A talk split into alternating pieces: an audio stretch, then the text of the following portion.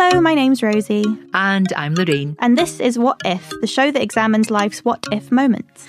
I guess it's all about those times when you find yourself at a crossroads and you have to decide what path you're going to take. Yeah, and for every path you choose, there's one or two that you might have decided to leave behind. And how does this change and affect your life?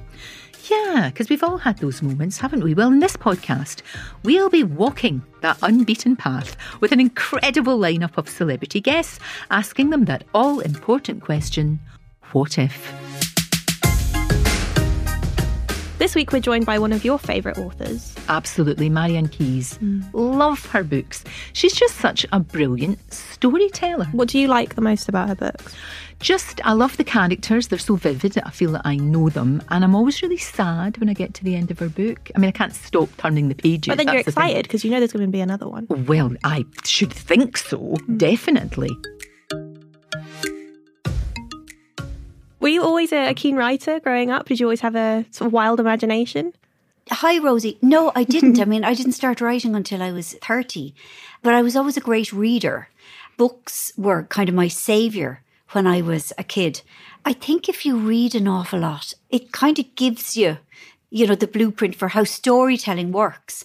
And also, like my mother was an amazing story, an oral storyteller. And the house I came from, it was like you had to be good at telling stories and you had to be good at being funny. Like that was how you kind of survived. So in some ways, I was interested in kind of the art of storytelling. And I always loved people who were funny and people who were articulate. Like I love people who are very nimble with words and, you know, who have all kinds of old fashioned words, you know, ones that you wouldn't kind of hear that often. So I wasn't a writer until I was 30, but I think I was a storyteller before then.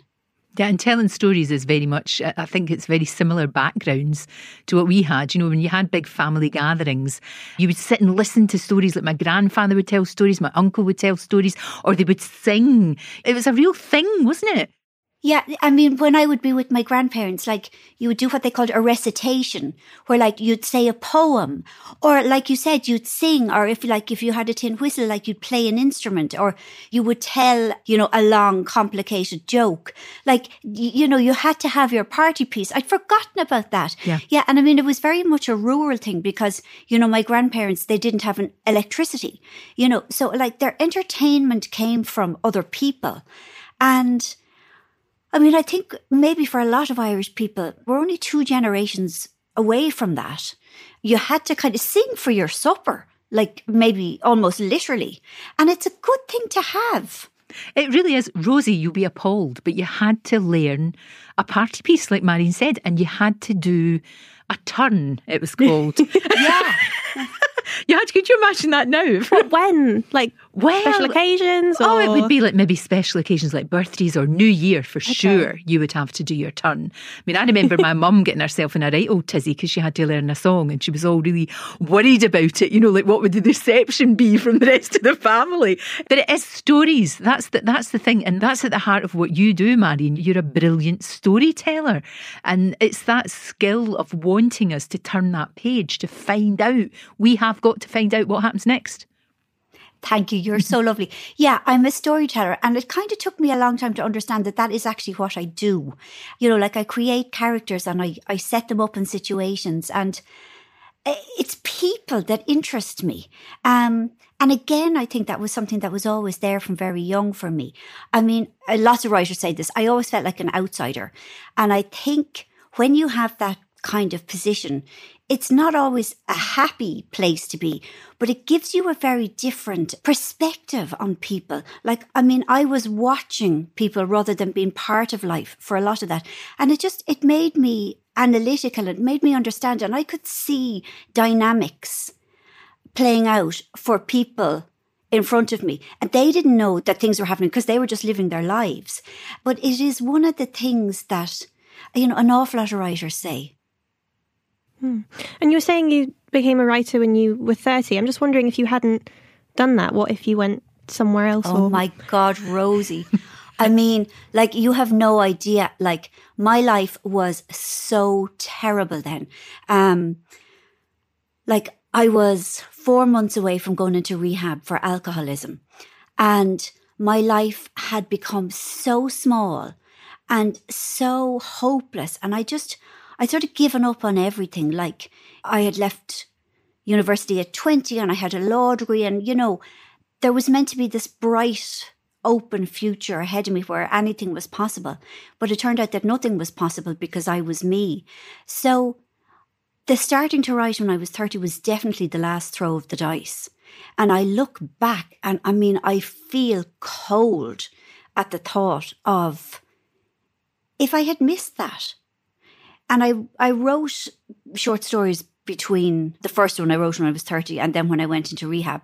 And when I came out of rehab, I decided I wanted to do something with them. And that was very unusual for me. But I feel like everything that happened around then was so, oh, it was just one of those huge pivots in my life where there were many times I could have just thought, ah, no, this isn't for me, or I'm not good enough, or, you know, who do I think I am? And I mean, that was kind of my default way of thinking at the time. But no, I thought, I love it. And I deserve it as much as anyone else. But, you know, I could never have imagined that this would be my life. It's scary how easily I could have missed it. And was there a moment that you thought, oh, I can make a career out of this? This is going to be the thing that I do? There was a moment when my second book came out in Ireland and I was published in Ireland and not really anywhere else. And because Ireland is small, you know, you don't really, unless you sell bucket loads and you write an awful lot, you know, the chance of making a full time living from it is unlikely. But a British editor, a woman called Louise Moore, who is still my publisher today, she had to come to Ireland for something. And my book was all over the airport. And she picked it up to read it on the plane because, I mean, she was in publishing and she was always interested. And she loved the book. And and I was working in this small um, accounts office in the middle of London, and uh, and I had an agent, and he sent her offer through to me on the office fax, and it was mm-hmm. just, I can't tell you, like, it was just like she offered money. I, I, I still have the fax because the offer for one book was like four times my annual salary. And that was a moment where it mm. felt like this whole horizon had opened up. And it did. And then I was able to give up my job and I was able to make a living as a writer. And once again, like if Louise hadn't come to Dublin, you yeah, know, around, she hadn't been on that flight. Yeah, exactly. Like she wouldn't have seen the book and like, and she wouldn't have known about me because nobody did outside of Ireland. I mean, I don't know whether everything that happens to anyone in a life is just completely random, but there are things that happen sometimes and you think that happened kind of alarmingly smoothly. You know, mm-hmm. you kind of think, you would believe in things being fated. You, you know, when I think about things like that. Mm, you would, wouldn't you? It's, mm. it's, quite remarkable when you when you when you think about just those little slidey door moments, just those little moments that you think, "Wow, if that hadn't happened, this probably wouldn't have happened." But do you think, with everything that you went through, and you know, going into rehab and things got pretty dark for you, does it make you a better writer, or is that a trite thing to say, or do you think it actually makes you better at what you do? God, Lorraine, it's such an interesting one because, you know, there's this myth about to be a writer or to be an artist that you have to be tortured in some way. Mm. Um, and I suppose I mean, I certainly don't think that if I was drinking, still drinking, that I would be producing anything, you know, and I sort of disagree with the whole tortured artist from that point of view. But maybe it has given me more empathy. You know, to end up in rehab for alcoholism when you're 30 is quite an unusual and, you know, a potentially shaming thing to live through. And yeah, and I felt I had alienated everybody. Like, in many ways, like I was such a kind of a, you know, a normal young woman. I was working in London. I had a job and, you know, I used to go out and, you know, bought shoes and, you know, was really keen to meet men. But by the end of my drinking, like all my really good friends had given up on me because I was a nightmare. And I suppose to end up in rehab feeling like everyone hates you. And I like I really felt like my life is over, you know, to arrive in this place. To kind of feel that bleakness. You know, I'm good at writing about it, I suppose, because not everybody is going to end up in rehab for alcoholism, but we all have moments in our life when we think, this wasn't supposed to happen to me. Mm. You know, these are the horrible things that are meant to happen to other people. So, yeah, every book that I write, they go through tough stuff. And yeah, I have that to bring. I mean, you talk about divorce and mental health and domestic violence and drugs and, and alcohol. They're all relatable things I think everyone goes through at some point, whether they go through it themselves or someone that they know. But I'm just guessing it's more relatable, isn't it? And things are better. I mean, things are better like for your age, Rosie. Mm-hmm. You know, people do talk about stuff now, and there yeah. not that sort of sense of feeling embarrassed or, yeah. or, silly about it, which is what which is important, right? Yeah, mm. I mean, do you remember there was a time when people were afraid to say they had cancer? Oh, like, yeah. uh, Marian, know? I know, like, I know. It's I remember, nuts, yeah. isn't it? absolutely crazy. When I when I first started out on on TVAM all those years ago, back in the eighties, it was the C word yeah. and it was in hushed tones. Yeah. nobody. So we've come a long way. We, we have, have, We have definitely come a long way. It has got a, a heck of a lot better, that's for sure. Um, you talk about your lovely husband, and I love that you call him himself. Where did that come from, himself? Because I love that. It, it's an Irish word. I'm not sure it can be translated exactly. And women are called herself. And it's, it's a kind of a mark of respect. And again, I think it's a rural thing. You know, like you'd be down on the farm and, uh, and, you know, the matriarch would be herself and they'd say, is herself inside, you know, and, and it means the most important like himself would be the head of the house. You know, he's the most important man. And like lots of Irish people would go through life never calling their spouses by their names. They'd be like, oh, herself is upside, you know, up in the house, or, you know, oh, himself has gone down to the shops. It's mm. just an odd thing, just another one of those kind of linguistic things. But he's English, so he didn't know anything about himself. But but the name kind of stuck, and especially I think you know if you're writing on social media about your spouse, I always think my husband sounds so kind of entitled and, oh God, I don't know, surrendered wife and uncomfortable. Like I needed something kind of warm to refer to him with.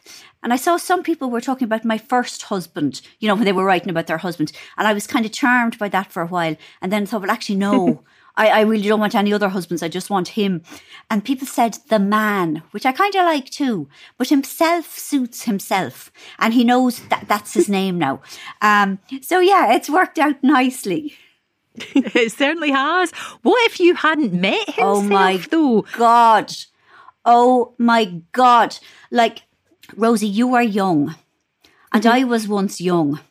And I had the most appalling taste in men. Like, and I didn't know who I was, and I had very low self esteem, and I liked men who made me feel bad about myself. But I also liked drama. You know, I thought if there was lots of drama and fights and door slamming and storming off and coming back and, you know, mad, passionate makeups and everything, that like it meant that it was real.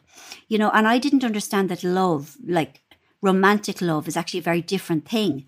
And like I was kind of long in the tooth at this stage, do you know? Like, I mean, I was 30, coming up to 31, you know, when like I came out of rehab. And I had known himself. He wasn't himself then, he had a different name. And I liked him, but I was really suspicious of him because he was always really nice to me. And he would like ring me when he'd say he'd ring me, you know? He would oh, yeah. turn up when he'd say he'd turn up. And I was baffled by this. I thought this was really peculiar. But after I came out of rehab, I had changed a bit in how I saw myself and how I behaved in relationships. And I thought I would try something different because they say that insanity is, you know, doing the same thing over and over again and expecting different results. And so I thought, I'm going to go for an entirely different man this time. Just, you know, variety is the spice of life. And I don't know if I thought anything was going to last, but we've been together, hang on till I think now, 26 years. And I mean, I touch wood on a regular basis because he is such a kind and good man. And we have such a laugh. And it was only after I got sober that I understood that, like, friendship is the important thing for any long term relationship because it's got to be. You know, and passion will come and go. But treating each other with kindness and respect is just fundamental. And we've been through huge amounts of stuff. Like we wanted children and it didn't happen. And that was incredibly sad for both of us. And we had to be enough for each other. And, you know, we haven't stayed the same people through the last 26 years. You know, we've, we've had to adapt and change with each other. But I just feel so lucky. Like he is my best friend and he is such, he's in my corner you know, I mean, I think the world can be very brutal. Like it's very easy to step outside your front door and to have 20 people, you know, shout at you and tell you in all the ways you're terrible. And you need to have somebody kind to say, ah, you're all right, you know, or you're not so bad, or, you know, or to say, come over till I give you a hug. And I don't believe in soulmates because I think that's taking, it's taken away any personal responsibility in a relationship because you have to behave correctly and you have to respond correctly to the changes and the needs of your partner. But we're so lucky to have met each other. Like he's as lucky as I am. I used to be so sneery when my mother used to say things like, Oh, you young people, you don't stick it out, you just give up straight away. and I'd be like, Yeah, you know, well, get with the program, grandma, that's what it's like. And now I think, stick with it. You know, if you found a decent person and they are still decent, but they're driving you mad at the moment. See what you can adapt with, or can you wait it out? Because, I mean, everything changes, good and bad. You know, and bad. Bad changes and becomes different and can become good again. So, I mean, I met him at the right time. You know, if I hadn't got sober, we'd have never been together because he was just too dull. You know, there was no drama and he, you know, and he still won't. Like, I mean, I'm from a very volatile family, you know, and we we believe in shouting. You know, we storm into a room and we shout, "Where is my such and such? Have you taken my yoki bus?" Do you know? But he doesn't shout. He's very calm. He comes from a very calm family, lovely family, lovely manners, very calm. And like, I've had to learn how to be calm, and it's sort of nice being calm. I mean, I'm obviously not very calm, you know, but but yeah, I have learned new ways, and that's been lovely. That's so nice. Mm. I love that relationship. You know that that obviously it, it just works really well. And one of the things too, I guess, is you said he's in your corner, and that's really important. And especially when you're going through, because you've been very open about the fact that you've suffered from really bad depression. Yeah. We're not talking about just feeling a wee bit under the weather. This is proper. This is really, really tough stuff. And even when you don't think you need them. You you really do. You really yeah, do. yeah. I mean, it was. Hang on, I think now. What year? Yeah, it was just over eleven years ago that it kicked off, and it was indescribably awful in that I felt. I went on for a long time. I felt very afraid all the time, and I felt like I didn't love anyone, and nobody loved me. I just felt completely numb with regards to loving other people. And he was my husband, and I felt like I didn't love him anymore. And I wanted to go away and live on my own. And I kept telling him to leave, and he wouldn't. And it's only now that I'm well again that I see how hellish it was for him because the person I was had disappeared. And I had always been such fun and he didn't know what was going on in my head. He just knew it was awful. And he didn't leave me, and I didn't leave him. And I'm always very uncomfortable about saying, and things are better than ever, because I don't like to give the message that it's the universe's consolation prize for going through something awful, that things would be better afterwards. I mean, I think things are different afterwards when you go through something awful and you survive. But we are, it feels to me, happier than we ever were. And like, you know, we've gone through a year together in lockdown. Uh, and I haven't wanted to kill him once, you know, which is just lovely. very yeah, good. Very yeah. good. And I mean, I can't speak for him about me. Like, I mean, I do often say to him, God love you. I'm a handful, haven't I? And he just smiles and says, You're not. But I am. But it just, it works. And I think if you've met someone that it works with, hang on, even if things are currently not working. That would be my tuppence worth from having been through a long marriage. And apart from being with himself, which I love and I might steal, um, did your mental health ever improve with the success that you got and being a bestseller? No, it didn't, Rosie, and I will tell you why. Because it is lovely to do a job that you love and to have, you know, to be acknowledged publicly. But I learned very early on. I'm really glad I got sober before I had any success because I learned very early on that I can't tie my sense of self to externals, you know, like being a best selling author, because all of those things are impermanent. As an author, I think you kind of live from book to book. And just because you've had one success, it doesn't mean that the next one will be a success. It doesn't mean that people will like it. So I had to kind of try and separate my actual, real Marian self away from the part that is out in public. And I had to try and get enough, enough validation and enough uh, emotional nourishment from my personal relationships and, you know, what I did in the day to day way rather than thinking, well, my book sold so many copies last week and let's hope it sells as many next week. Because I can't control any of those things. I mean, I'm grateful for it. I should have said that. I mean, I am so grateful for it, you know, and I'm so glad that people get comfort from what I, I write. But I define myself in a different way. You know, like I'm still very close to my mother and my siblings, their kids. And I've had the same friends for a very long time, and they're the ones that I get my value in, as well as being very grateful to do a job that I love, and always so delighted if a book, you know, strikes a chord. Uh, but I, I suppose I learned it the hard way.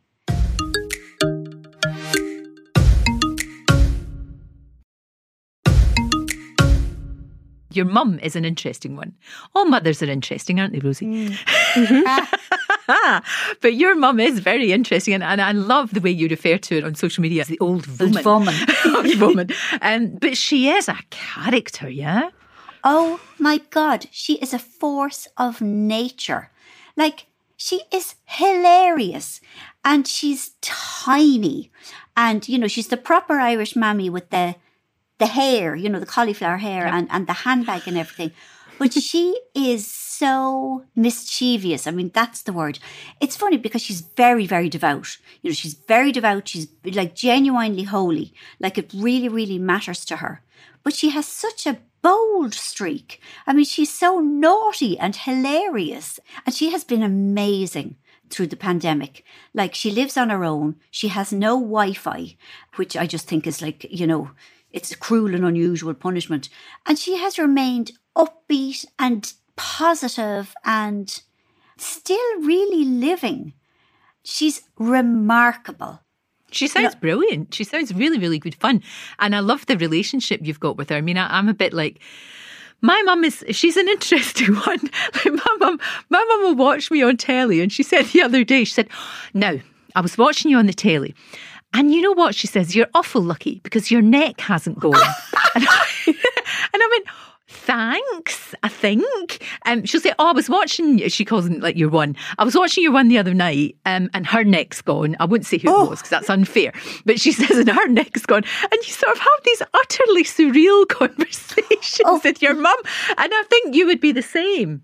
Oh yeah, my mother will never praise me. Oh, no, ever. no, no. Ever. Like if you put a gun to her head, she couldn't. You know, like I ring up and I say things like, um, hi ma'am, and she goes, What any news? And I say, Yeah, my book has gone in at number one. And she'll go, Oh, so any news on me vaccine? And I say, Ma'am, did you hear me? She goes, hold on now, what? Hold on, someone's, somebody at the door, someone's at the door, I have to go. You know, like it would kill her. Like she's from the generation of women in Ireland who just, it was such a mark of pride to have children with no self esteem. You know, it meant that you really had done the proper job. You utterly destroyed them. And, you know, and it was such a good Catholic thing to have meek children. And again, it's very Irish. The last thing you want is to have somebody thinking they're great. It's her crusade. It's her mission to keep me humble. That's a nice mm-hmm. way of putting it. Yeah. That's and, a lovely uh, way of putting it. It's just how she is. I hear what you're saying. It's that thing as well as if you give my mum a compliment and you say, Oh, I really like what you're wearing, or your hair looks really nice, or, or whatever. Oh, this old thing, I've had it for years. Or, oh, you know, she's always, it's that thing. It's it's a very, I don't know whether it's a Scottish and Irish thing, but it's very, very the same. Like you mm. don't know how to take a compliment, do you? I don't oh. know how to do that. oh, really? I think we're all a bit the same. yeah, I think we're all a bit the same, though, definitely, yeah. for sure. Oh, yeah, we wanted to talk to you about beauty a little bit. Oh, lovely. Because yeah. I love the fact that you love all of that. Yeah. Oh, adore it. I have to tell you, it comes back to actually my mother. She rang me and she said, I need you to get me a new foundation. And I said, Go on, Kay, tell me. And she goes, Tis Fenty. And I said, What? Spell it. And she goes, F E N T Y. So she wanted the Fenty Ooh. foundation. And my, my niece, Emma, who is 20 wears it. So I just thought it was fantastic that my mother wanted a Fenty foundation. So I got it for her. But then she didn't wear it because if I buy it for her, she can't. It's like, oh, no, no, no. She'd get too much pleasure out of me liking something she bought me. So she didn't.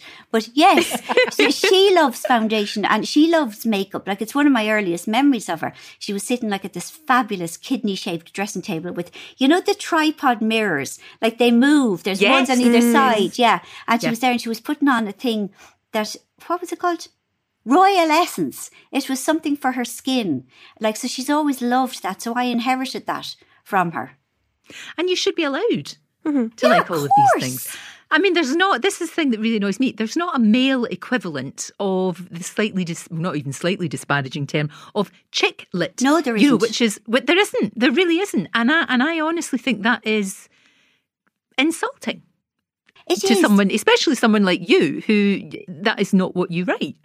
It, you tell brilliant stories. Thank you. Thanks. I mean, the thing is, personally, I have long stopped being angry about it or minding, but I mind on behalf of all women.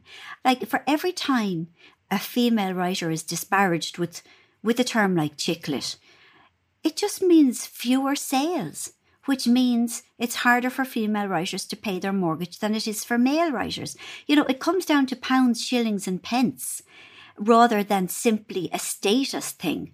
And I think anyone who's, you know, would say, oh, it's only a term, should reconsider because, you know, that, that term actually has meaningful impacts on the lives of female authors. And the readers, actually. That's it's, it, it's, because if you feel you know, what you're yeah. reading is a bit mortifying, it's a bit crappy rubbish, you feel a bit hunted and ashamed. You know, like you don't want to be reading it in public, which is codswallop. You know, but it's hard. It's easy for me because I'm 57. It is far, far harder if you're young. I mean, it's different for your generation, Rosie. I mean, I have an, a niece who's a bit younger than you, and she just has a different sense of herself in the world to the one I had. And um, I do think it's lovely the way younger women have become more confident in their role as women. Would you agree with that? I think that's probably. I think so. Yeah, yeah, I think it is a little bit. Maybe a bit younger than me. Yeah. Um. So, as an author with your characters, did you ever go down a different path with them and think, what if they did something else or were someone else? Yeah. I mean, the thing is, like, I don't plan my novels. Like, the plot isn't laid out. I mean, I have a vague idea, but yeah, often things will be very different from the way that I had thought that maybe they would. I mean, as an author, you've got to stay open to the idea that things will develop a life of their own. Even in a small thing like uh, the bit I'm writing at the moment, it was meant to be something that ended hopefully it, not the whole book but there's a scene that i've written and and it actually mm. ended in a far more confrontational way and that is it's interesting and i've decided to let it stay like that and I wasn't that comfortable at the beginning, but yeah, definitely, definitely. The unexpected But I mean, it's part of life, and I think it's it has to be part of fiction Yeah. because fiction mirrors life so much. And we are ending each episode by asking guests to tell us their biggest fail, regret, and win. So we're wondering what yours are. Oh my God, okay. My biggest fail. I failed to have children. And it was just so sad. And in many ways, it, there's still an absence. But my husband and I have managed to be very happy with each other. You know, and we do have lots of babies and tweenies and teens in our life. And, you know, they, they still give me so, so much pleasure. But I still would have loved six children. And maybe if I'd had one, I would have realized that I was a complete lunatic and one was plenty, you know. But, but yeah, I suppose that was my fail. And I'm using the word fail almost uh, ironically because nobody fails at something like that. Like you get what you get. Now, my regret, I have so few, which was a lovely, lovely thing to think of. And some time ago, I don't know, maybe, maybe about 12 years ago, a magazine editor asked me to fly to the south of France to um, interview Mrs. Bono in their south of France home about her, her fashion range. And so the idea was that I would get in to interview about the fashion range, but actually it wasn't really about that. I was to find out all I could about their lives and mostly about her and Bono and how, you know. And I thought about it and I thought, I'm so uncomfortable with this. I don't want to go there for the wrong reason. So I, I Yeah. said no. And then I've often thought, ah, maybe I should have gone. So there's a sort of a regret, but not a huge regret, to be honest. And my win, I mean, my win was getting sober, like without a doubt. Like that was the pivot mm-hmm. that my entire life changed on. As I said to you earlier, like when I went into rehab, I thought my life was over. And it was literally about to start. So again, I feel so lucky. Thank you so much for your Perfect. time. I love a you. pleasure. I love you too. I hope to see you soon. I really hope to see you Yes, soon. yes, yes. Take care of yourselves. Enjoy you, this lovely time together. And thank you so much. Uh, it No, was just lovely you. talking to you oh, both. it's great to talk to you. Lots of love to himself. Oh, thank you. Thank you so, so much. himself. Angels, the pair of you.